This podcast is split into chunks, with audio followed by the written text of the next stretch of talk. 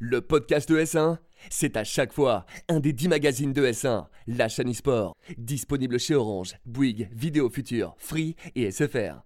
Final round. Fight!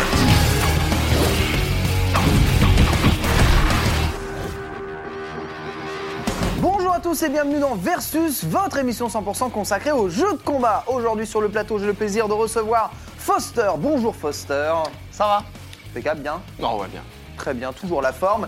Et nous avons à la place de Genius qui est actuellement en train de vivre une expérience phénoménale à côté de nombreux tennisman très charismatiques.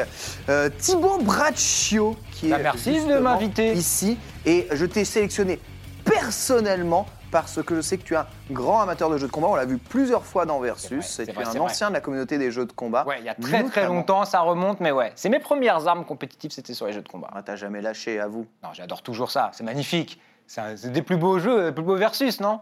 Exactement, il nous me vantait encore son talent à la boxe euh, juste avant que l'émission ne commence, ce Thibaut Ratio. Il est extraordinaire et avec lui nous allons parler aujourd'hui évidemment du Stunfest, un retour sur l'événement, quel joueur a été mis en lumière, quels jeux ont été eh bien, mis le plus en avant? Quels jeux ont été les véritables surprises de ce Stunfest Est-ce que le Stunfest eh a perdu sa superbe ou est-il définitivement de retour? On vous couvrira tout ça avec ES1 qui était justement sur place et euh, nous tous euh, qui avons pu participer à ce stun. Notre dossier de la semaine sera consacré au combo breaker. On fera un point sur les résultats du combo breaker avec euh, notamment des énormes surprises sur Tekken, sur Street, sur euh, Mortal Kombat 11 qui était le tournoi évidemment le plus attendu versus ça commence tout de suite avec l'actualité.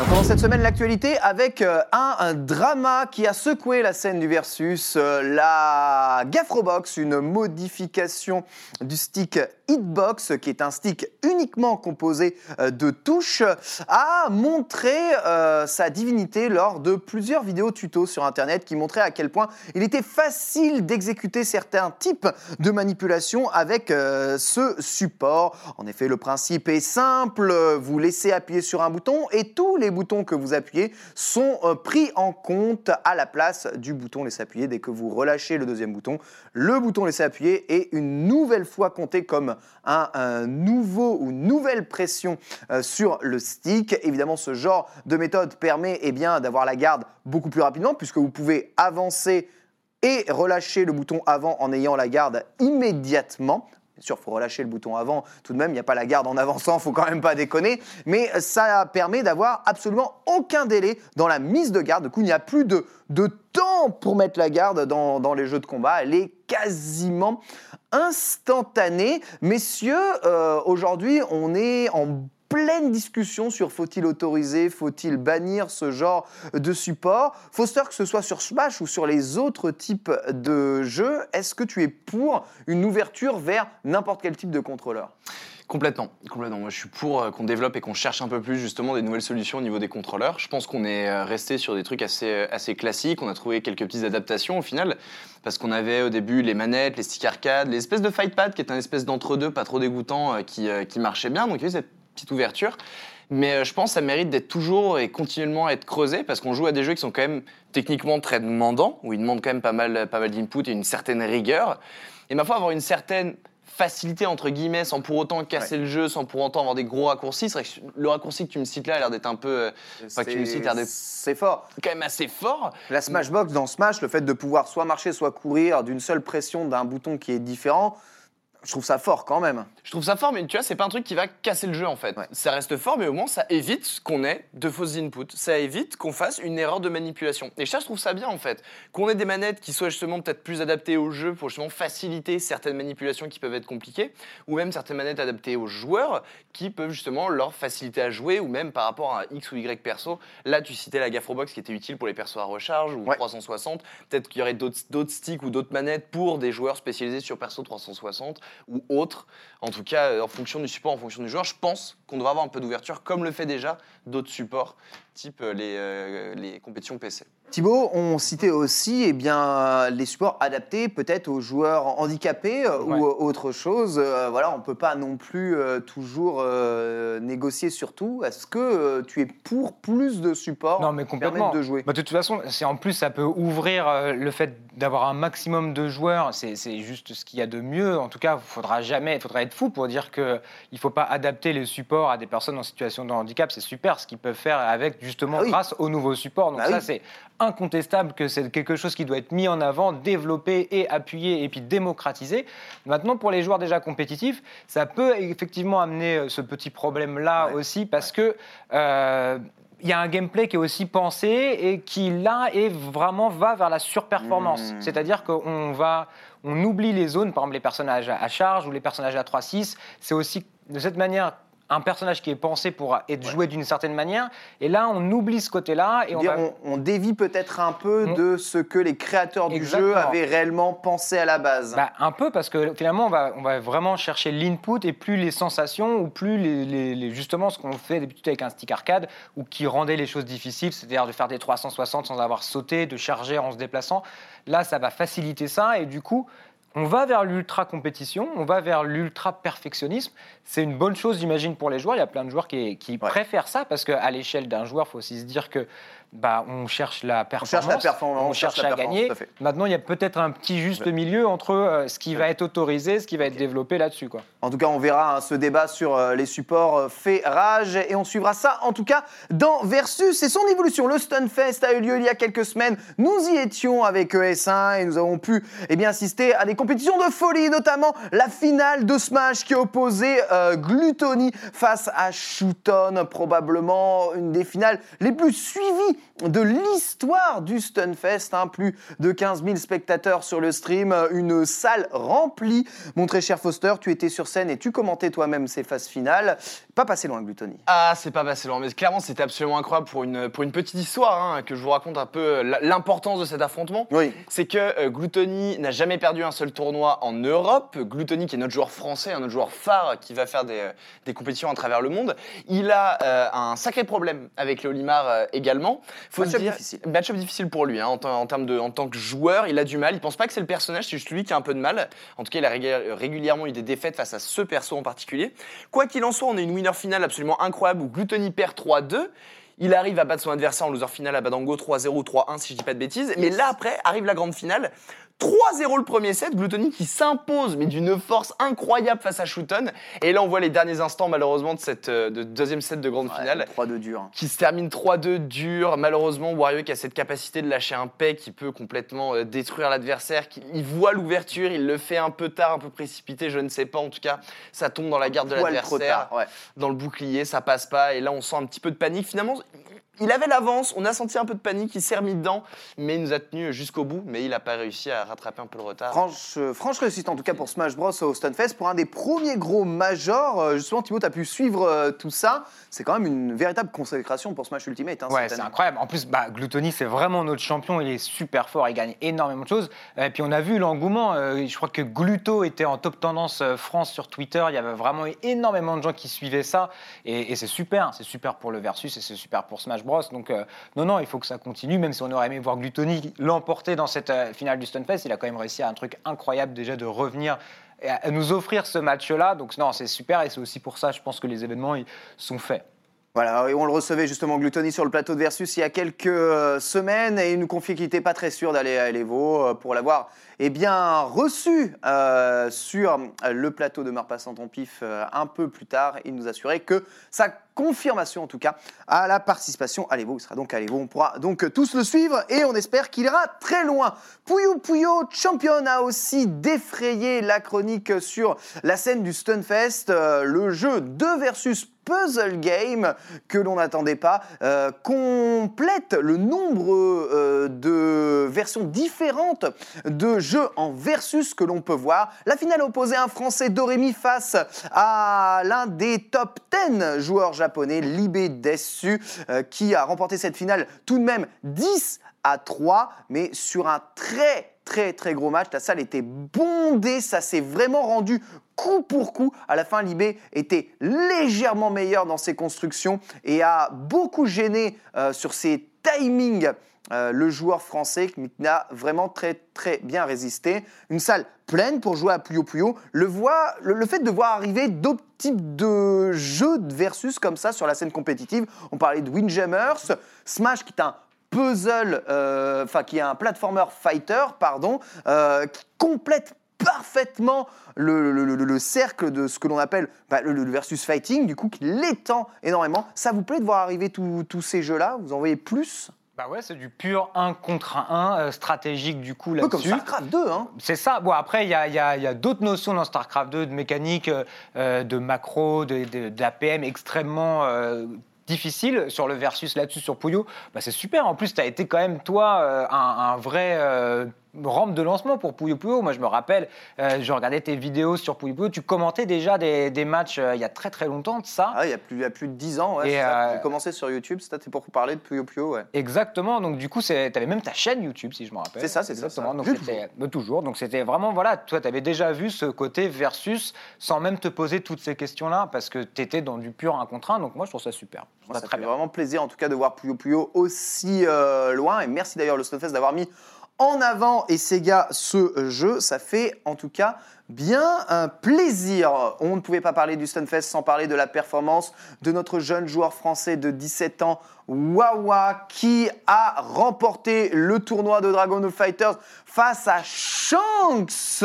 Shanks qui, et on parlera un tout petit peu après, a fait top 8 au combo breaker. Wawa qui est capable de battre un joueur dans le top 8 mondial. Mais que se passe-t-il que, que fait la police Envoyer ce joueur euh, à l'international Envoyez-le vite. Envoyez-le vite, absolument, absolument. Je sais pas, là, il est, comme tu as dit, il a 17 ans, malheureusement, pas encore majeur, peut-être pas évident, mais on a que cette hâte, hein, on a que cette hâte. Là, on parle de là, euh, il a remporté son Stunfest, en effet, sur, euh, sur DBFZ, mais ça fait, on le sait tous, un moment qui tape, notamment à à l'époque où il était, mais monstrueux déjà. Et là, il continue de progresser, il continue, continue de continuer, il s'adapte en fonction du support. Maintenant, sur DBZ, on a la foule qui se jette sur lui, c'est pas pour rien, c'est pas pour rien, c'est une vraie mascotte, ce Wawa, c'est une vraie mascotte avec un vrai, vrai potentiel. Vivement, vivement, vivement.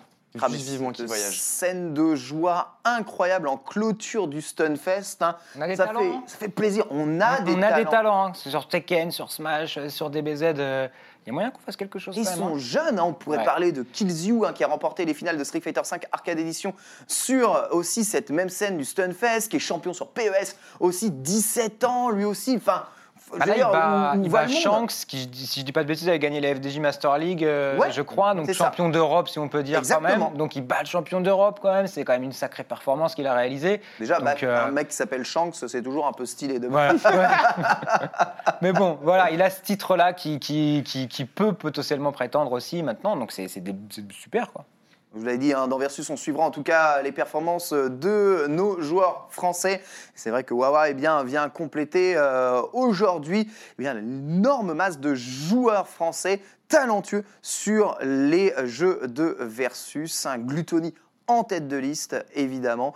Et euh, j'espère que emmené par toute cette jeune génération, parce qu'il y a vraiment une jeune génération qui émerge en ce moment, eh bien, il y aura un sacré renouveau. Et ça donnera des envies, peut-être aussi à vous de vous y mettre. Voilà pour le Stunfest. Notre dossier de la semaine est consacré au combo breaker et on va vous en parler tout de suite. C'est le dossier.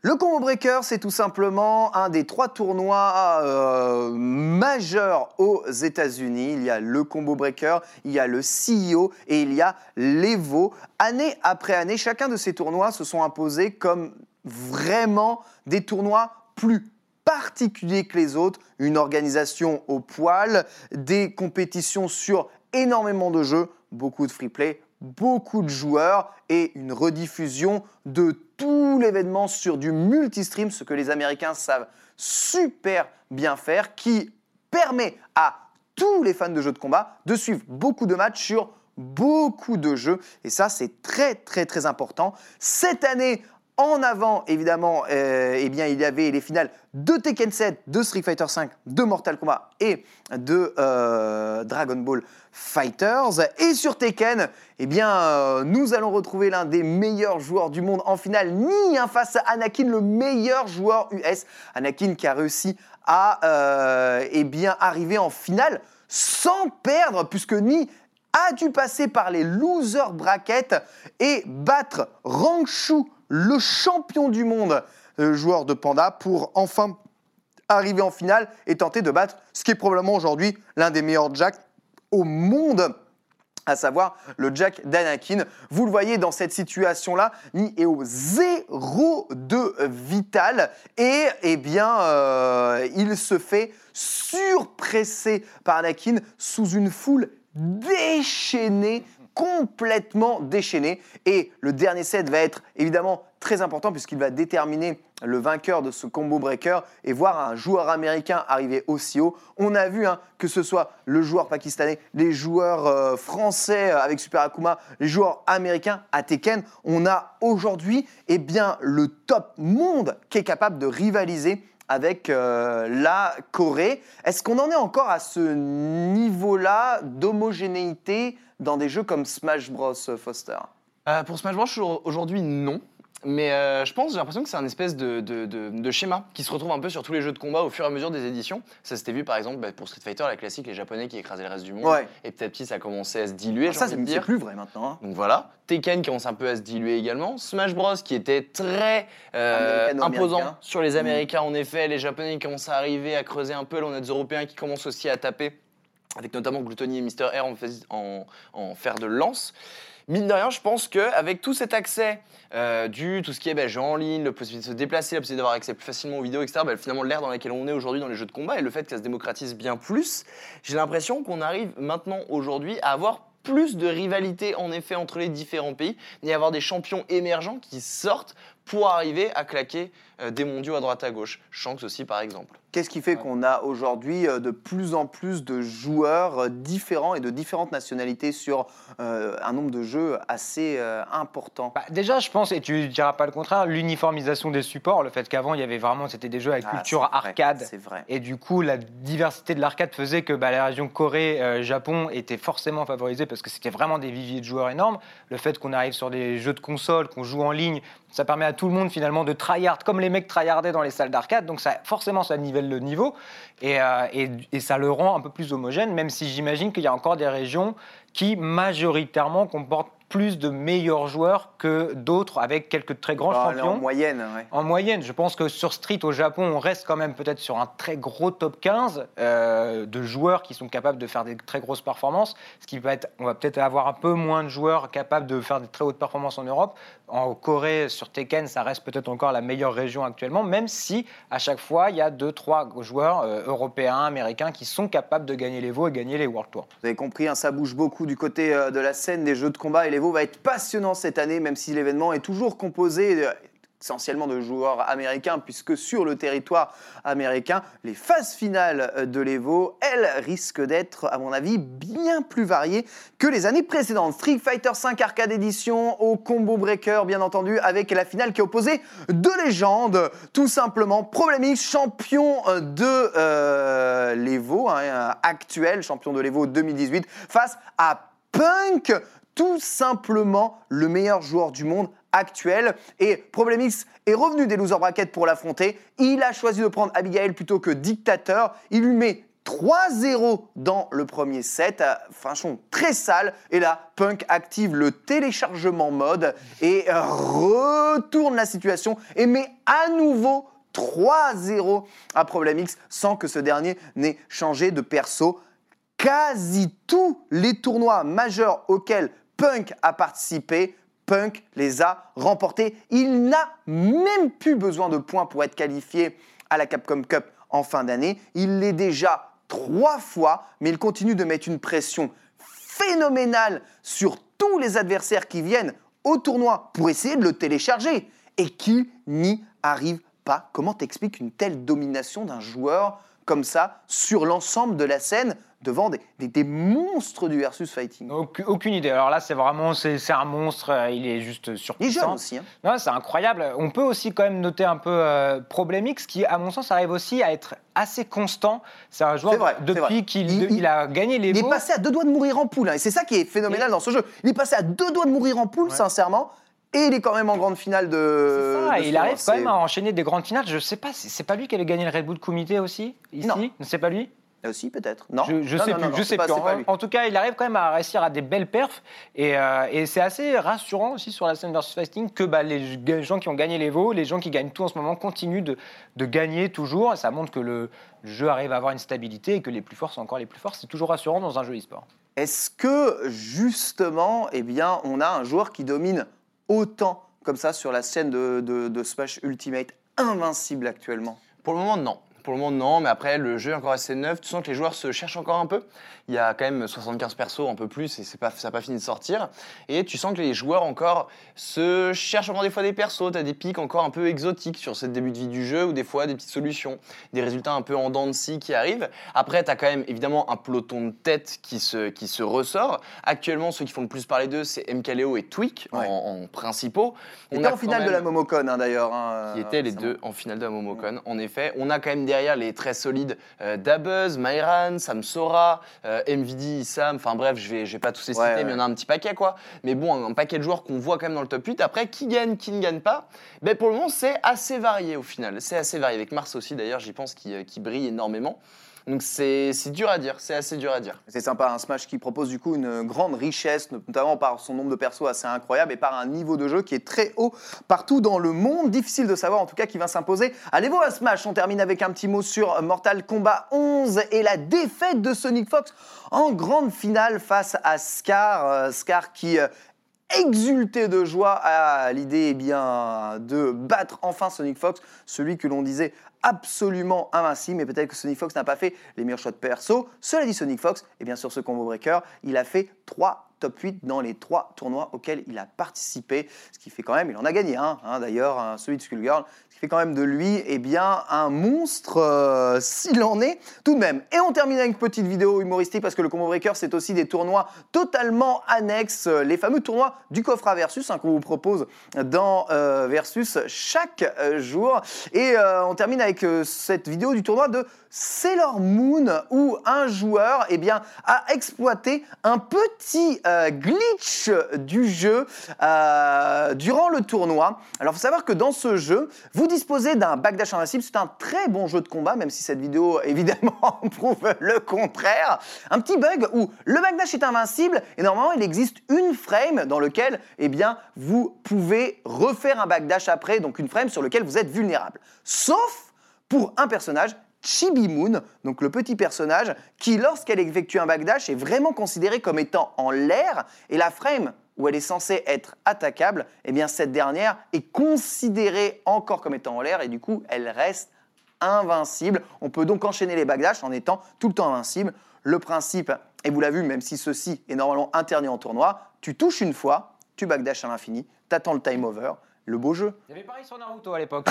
Figurez-vous, quand on jouait sur Naruto GameCube, il y avait Neji invincible, c'est-à-dire que si on faisait l'ulti de Neji à la relevée à la frame près, il, devenait, il se mettait en position du, du, euh, Ouais. des 128 coups, exactement, et après il était intouchable et en, en fait on tapait dans le vent. Donc c'était évidemment interdit en tournoi, mais il suffisait de mettre un coup et après on avait gagné. T'es un grand fan de Naruto, ça se voit jusqu'à ton tatouage. C'est hein, de pas- toute eh ben, effectivement, hein, on a le Rikudo tatoué sur le bras. On est, Ah, on il a est- le Rikudo On va jusqu'au tatoué bout. hein. sur le bras, c'est terrible. Il y a de l'anti-jeu dans Smash Bros, on a le droit de faire de l'anti-jeu. Il y a des méthodes d'anti-jeu total. Alors, euh, plutôt ouais, parce que vu que c'est un grand jeu de, c'est un jeu de grande mobilité, justement, on peut jouer tout autour du stage, etc. On peut se permettre de créer un peu la fuite, de créer un peu ce genre de, ce genre de situation. Et euh, notamment, et surtout d'ailleurs dans, dans, dans Melee, parce que plus les jeux ont avancé, Ah, plus il y a eu ouais, des ouais. moments où, par exemple, on prend le bord une Ouais, fois, on est invincible, on relâche, on reprend, on n'est plus invincible, donc on peut se faire toucher. Donc c'est plus dur de se planquer d'une certaine manière. Par contre, euh, Melee qui est aujourd'hui dominé euh, par euh, Hungry Box principalement, qui est un genre de rondoudou, qui est un personnage très flottant, très fuyant, qui sort des combos très facilement, etc. Euh, Il y a eu beaucoup de ajustements au niveau des règles concernant justement ce genre de stratégie. Ah ouais À base de je te mets un coup, je vais au bord, je me décroche, je me raccroche, je me décroche, je me raccroche. Mais ça, oui, ça c'est possible normalement de faire ce C'est genre de choses. complètement possible Melee, et surtout avec Rondoudou, qui du coup tu ne peux rien faire. Et du coup ils ont décidé de faire bon, on va arrêter un peu les bêtises, hein, et euh, on va euh, apporter une, une- une petite limite maintenant. Donc il y a des limitations au niveau des règles, des Ouais. choses qui sont quand même possibles dans le jeu. Tout à fait. Ok, d'accord. Bon, ça n'empêche pas Rondoudou d'être 100% cancer, mais euh, C'est une autre histoire et je, je ne partage pas cet avis. Je ne En partage vrai, pas ça me cet choque avis. pas, moi, les persos interdits dans les. Quand si on, on a la règle du perso interdit, ça me, ça me choque pas. Si le perso il est vraiment craqué ou il est vraiment buggé, ça me choque pas, moi, en tant que spectateur, qu'on décide de le sortir du tournoi et qu'on ne puisse pas jouer avec. Quoi. Pour continuer euh, dans ce genre de, de choses-là, sachez que dans certains jeux comme Virtua Fighter, il existait des versions où tu pouvais toucher un, adversaire et reculer tout simplement en tournant autour du, stage avec la 3D. Il était quasiment impossible euh, pour euh, ton adversaire de venir vers toi et de donner un coup à temps euh, pour te toucher. Du coup, tu pouvais le parcourir le stage comme ça en faisant des tours autour du stage, en tournant autour du stage. C'est des choses qui ont été changées à, l'arrivée des, des manipulations à la 8-way run, tu vois, donc à la possibilité de se déplacer dans huit directions différentes. Mais avant, quand on pouvait se déplacer soit tout droit en arrière ou à gauche, à droite par, les, par des steps, eh bien malheureusement, ce genre de stratégie était possible. Et il y a une vidéo absolument, absolument euh, génialissime et ultra populaire sur YouTube, où on voit justement eh bien, un joueur subir ça dans une salle d'arcade au Japon, et les Japonais qui sont pourtant très très calmes, eh bien, le mec qui subit ça prend le tabouret de sa salle d'arcade et envoie le tabouret de l'autre côté de la borne sur le mec en mode fou, complètement fou, le rage quitte le plus total, Ah oui, gros filmé par les caméras de surveillance. Évidemment, il a été arrêté par la police tout de suite après. Ne faites pas ça chez vous, bien entendu. Essayez de respecter les joueurs que vous rencontrez dans les jeux de combat. C'est aussi important que dans le sport de fait. combat. Voilà, tout ceci met donc fin à cet épisode de Versus. Merci à tous de nous avoir suivis. Merci Foster, merci Thibaut d'être venu participer à cette émission. J'espère en tout cas que vous avez appris plein de choses et on se retrouvera de toute façon sur S1 pour un nouvel épisode de Versus. Au revoir à tous.